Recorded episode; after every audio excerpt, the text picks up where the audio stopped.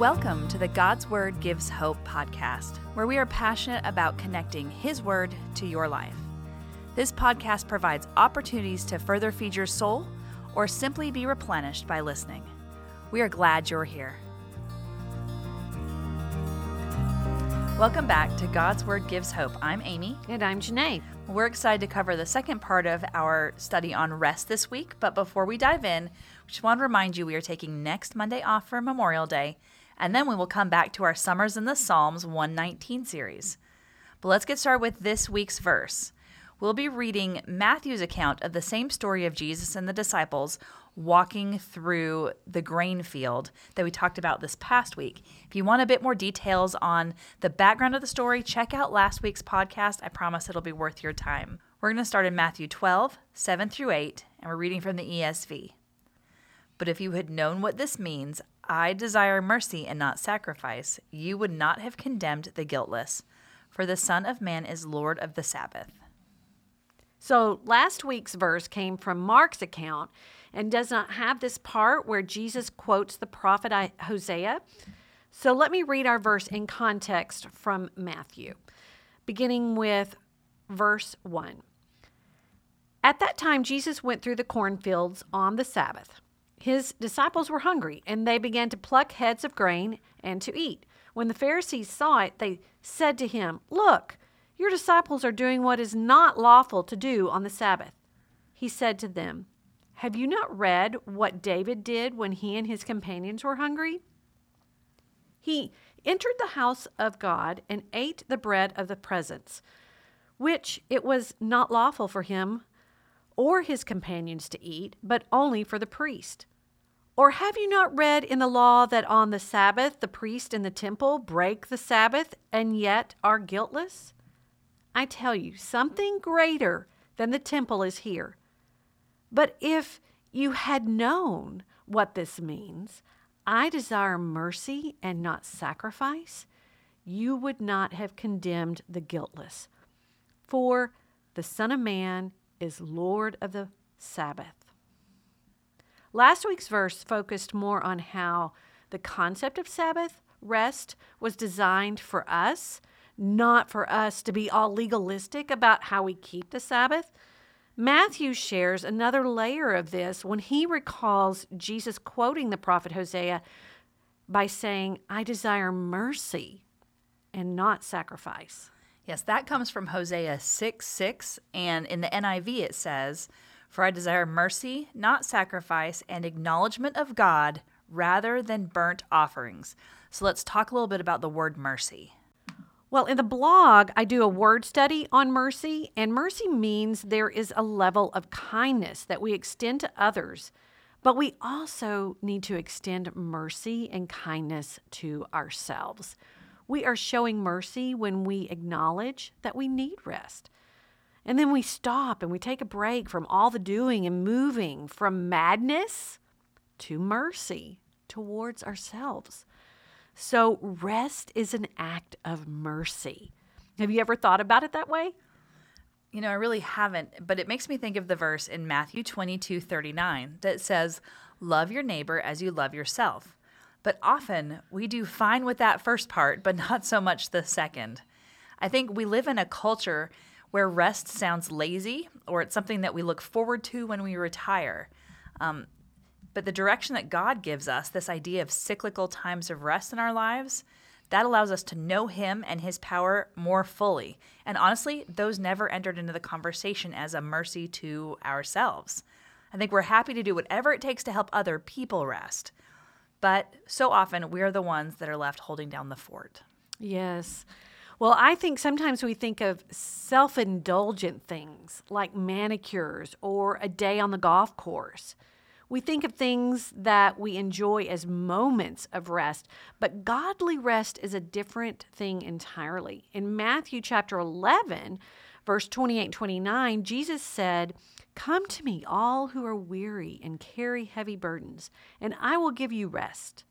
Take my yoke upon you. Let me teach you, because I am humble and gentle at heart, and you will find rest for your souls. Mm. The rest this verse is talking about is in the Greek word anapao, and it means to give rest, refresh, to give one's self rest, take rest, to keep quiet, of calm and patient expectation. Oh, that's so good. You know, this verse is talking about a person who's weary. They're carrying heavy burdens. And don't those words resonate with you? Um, I know they do with me because some days are weary, burden filled days. Whether it's because of difficult circumstances or a diagnosis, or it's just the season you are in, but yet Jesus has made a way for us to rest. And it starts in Him and then learning by His teaching and His example. Yes. And I would just add that the burdens and yoke also have a double meaning. A yoke was referred to as a rabbi's teaching. So Jesus is saying here that his teachings are not burdensome. You know, so often we put on ourselves things we don't need to carry that causes us to to push through or to care about others to a fault, putting our own health and well-being at risk. I think sometimes we just don't know how to say no. We trade Jesus' yoke and his teaching and his rhythms for the yoke of society, and it just weighs us down. Yes, it does. And we allow those yokes to pressure us into saying yes. And Jesus calls us to make our yes be yes and our no be no. So when we say yes, in the back of our mind, we're thinking, oh my goodness, I do not have the bandwidth to do this. What, why did I say that? Well, then our yes is not yes, but yet we feel obligated and we push through. You know, something that's really fascinating to me is that rest actually makes us more productive in the long run. So, I've been reading an article about the four day work week. And before you scoff and say that does not sound at all realistic or hello, it's America, um, let me tell you about this study that happened in the UK. It involved 61 companies from multiple countries, and the results were impressive. On the people side, 15% of the employees who participated said that no amount of money would convince them to go back to working five days a week. Employees reported a variety of benefits related to sleep, stress levels, their personal lives, their mental health. And for the companies, their revenue either remained the same or had some pretty significant increases. And this was done on the heels of a smaller international study with just 31 companies and 1,000 employees. But all of that had increased revenue, reduced absenteeism, reduced resignations, and overall improved employee well being. So, out of the 91 total companies between these two studies, only three were going back to the traditional work week.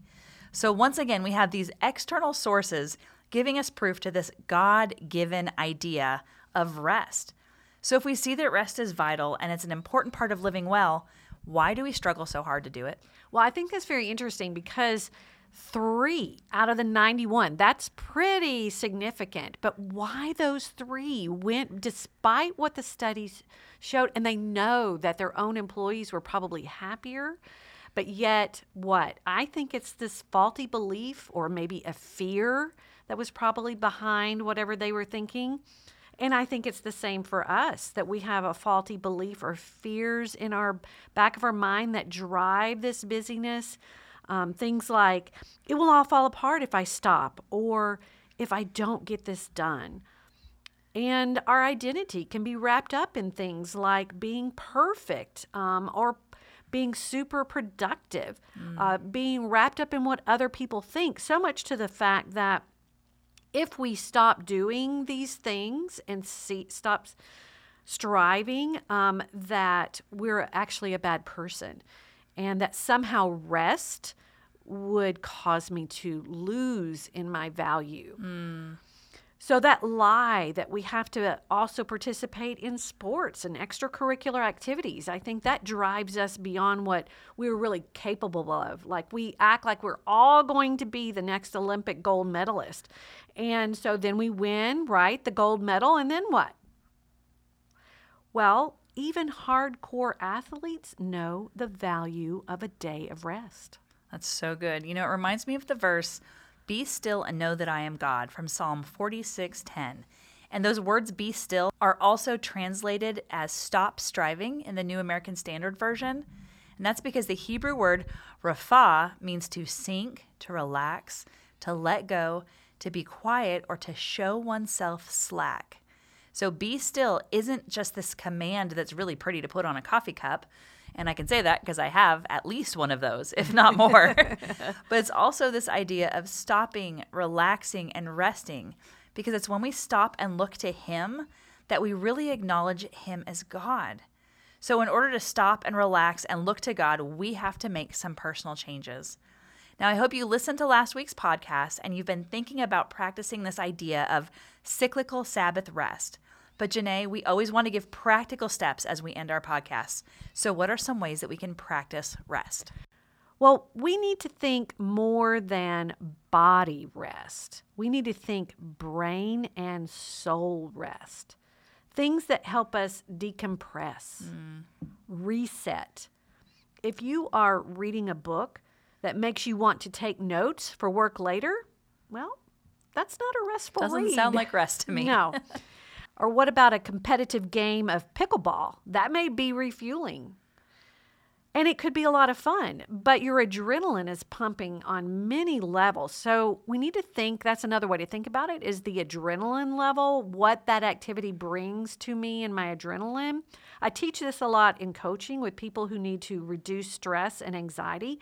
Our brains and souls are not meant to run at Mach speed all the time, and we need to engage in rest that drops our heart rates mm. and brain activity, lets our souls catch up to where we are.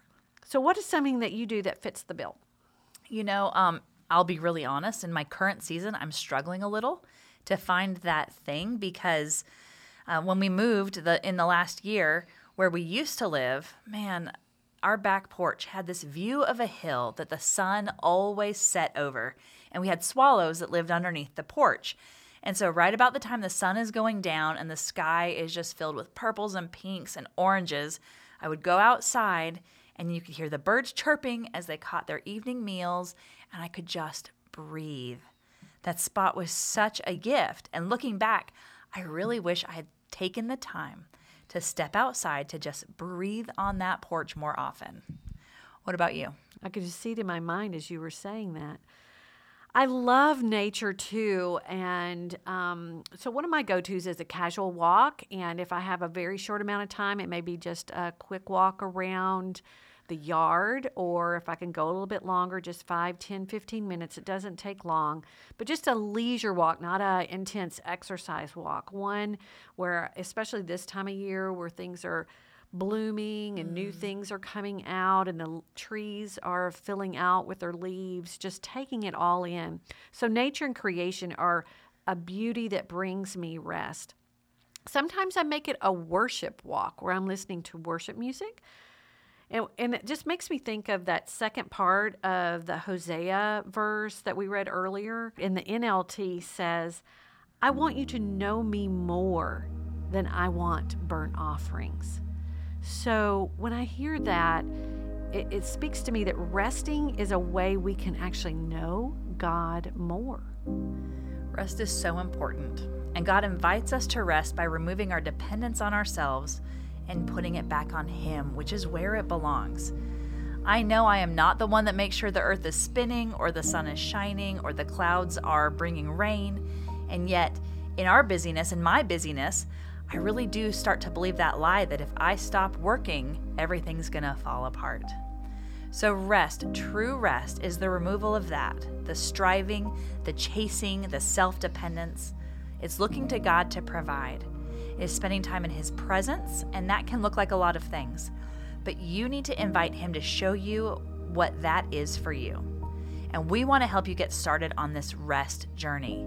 You know, during our Holy Week podcasts, we let the music play at the end of our podcast as an encouragement to connect with the Lord during that time. So we're going to do that again with this podcast. Take the time to pray and ask God what resting in Him looks like in your life and current season. He is inviting you to rest in Him.